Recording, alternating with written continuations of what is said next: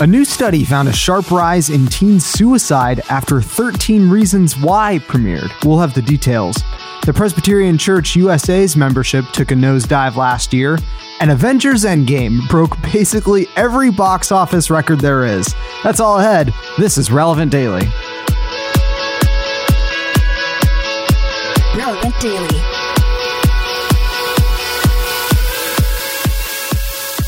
Hey everyone, Tyler Daswick here. Welcome to Relevant Daily, where we bring you what's happening at the intersection of faith and culture. All of those stories are coming up, but first, we want to tell you today's episode is brought to you by World Vision's Global 6K for Water.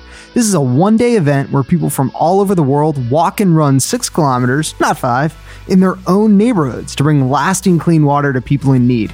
When you walk or run World Vision's Global 6K for Water, you provide life changing clean water to one person in need just through your registration fee. So no matter where you walk or run, you'll be celebrating changed lives. The event takes place on May 4th. The whole team here at Relevant is running it, and we'd love for you to run too. Learn more about how you can get involved at worldvision6k.org. All right, to tell us about today's stories, I love him 3000. It's Tyler Huckabee.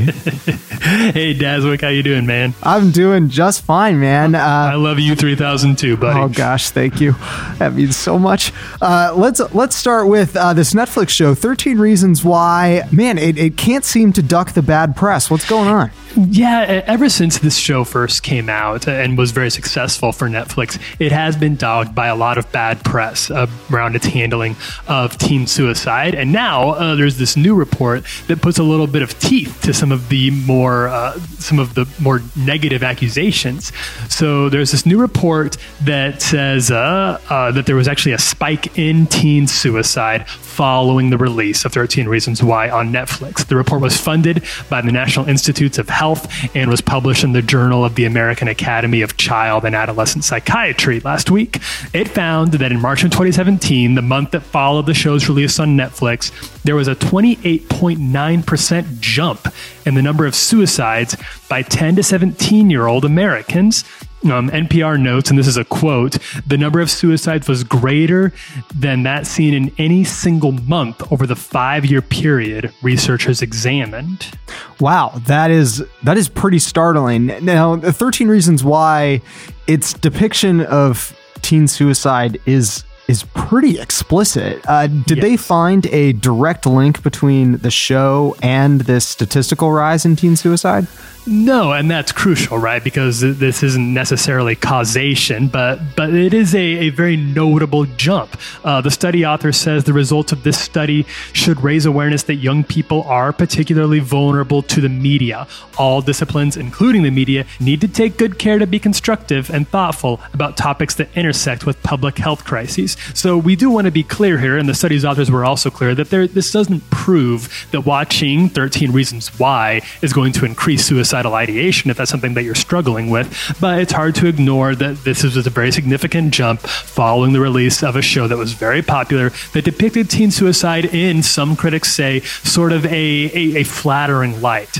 Um, and at this point, I do think it's important that we say that if you are listening to this and you are struggling or having thoughts, suicidal thoughts, uh, we hope that you feel free to to reach out. Uh, please contact the National Suicide Prevention Lifeline. That's 1 800 273 8255. Absolutely. Now, Huck, what's happening in the Presbyterian Church USA? Yeah, so the Presbyterian Church USA, this is sort of an interesting, uh, uh, some interesting numbers for him, for them. Uh, the, the PCUSA, Office of General Assembly, released stats about the denomination's size, and there's some reasons for them to be concerned. Between 2017 and 2018, the church lost 62,000 375 active members. Uh, and in 2018 alone, this, their own stats say this, they lost 143 congregations. Um, and so that is a, a very, uh, that's, those are big numbers. Uh, but there's a little bit of a silver lining for them there, is that's that there's actually aren't as bad a numbers as they've seen in the past. Um, between 2015 and 2016, for example, the PCUSA lost 90,000 members. So they've actually slowed their decline a little bit, but it's obviously not have they're not slowing it fast enough for them to be exactly relax here. Uh, Reverend Dr. J. Herbert Nelson II. Uh, he's the stated clerk of the General Assembly believe the PCUSA, released a statement uh, in which he said that there's actually been an increase in professions of faith and reaffirmations. Uh, they had 22,000 of those last year, whereas the year before it was just 12,000. So there's some reason for them to be encouraged, but they aren't turning it around very fast. And, and for a institution, a denomination that's as storied and as important to uh, Protestant history here in America, that's very concerning. Hey, look, if you uh, want encouraging numbers, uh, our last story has them. Uh, Avengers Endgame, dude. Uh, this movie was expected to crush it at the box office. Projections were about $300 million for its opening weekend, which already would have been the highest grossing opening weekend for any movie ever, but uh, it even outperformed those numbers. Yeah, it, and I'd be interested in getting some of your takes on this, Daz, because I know you follow these numbers pretty closely. But Endgame broke. Uh, it was expected to break a lot of records, and it did, and it broke them even more dramatically than a lot of people thought it would. Uh, 350 million on its opening weekend worldwide in four days. 1.2 billion with a B dollars. That is a, a that is a game changing number. That that is a uh, that's essentially a chokehold on the industry. And critics have long said that Marvel kind of has the industry over a barrel right now with numbers like these. It's just they're getting to the point where other movies can't really compete, um, which is kind of nice since this is the the last one, at least of this era of these Marvel movies. But the main question right now for Endgame is will it catch up with Star Wars: The Force Awakens uh, and become the highest grossing movie in American history? Force Awakens racked up nine 936 million domestically in 2015 on the strength of a 247 million opening weekend. Uh, but then it got a lot of repeat audience members, right? So the question will be how many people are willing to come back and watch Endgame again? Yeah, I, I know that uh, my in theater viewings of that Star Wars movie uh, fill up an entire Infinity Gauntlet's uh, worth of time.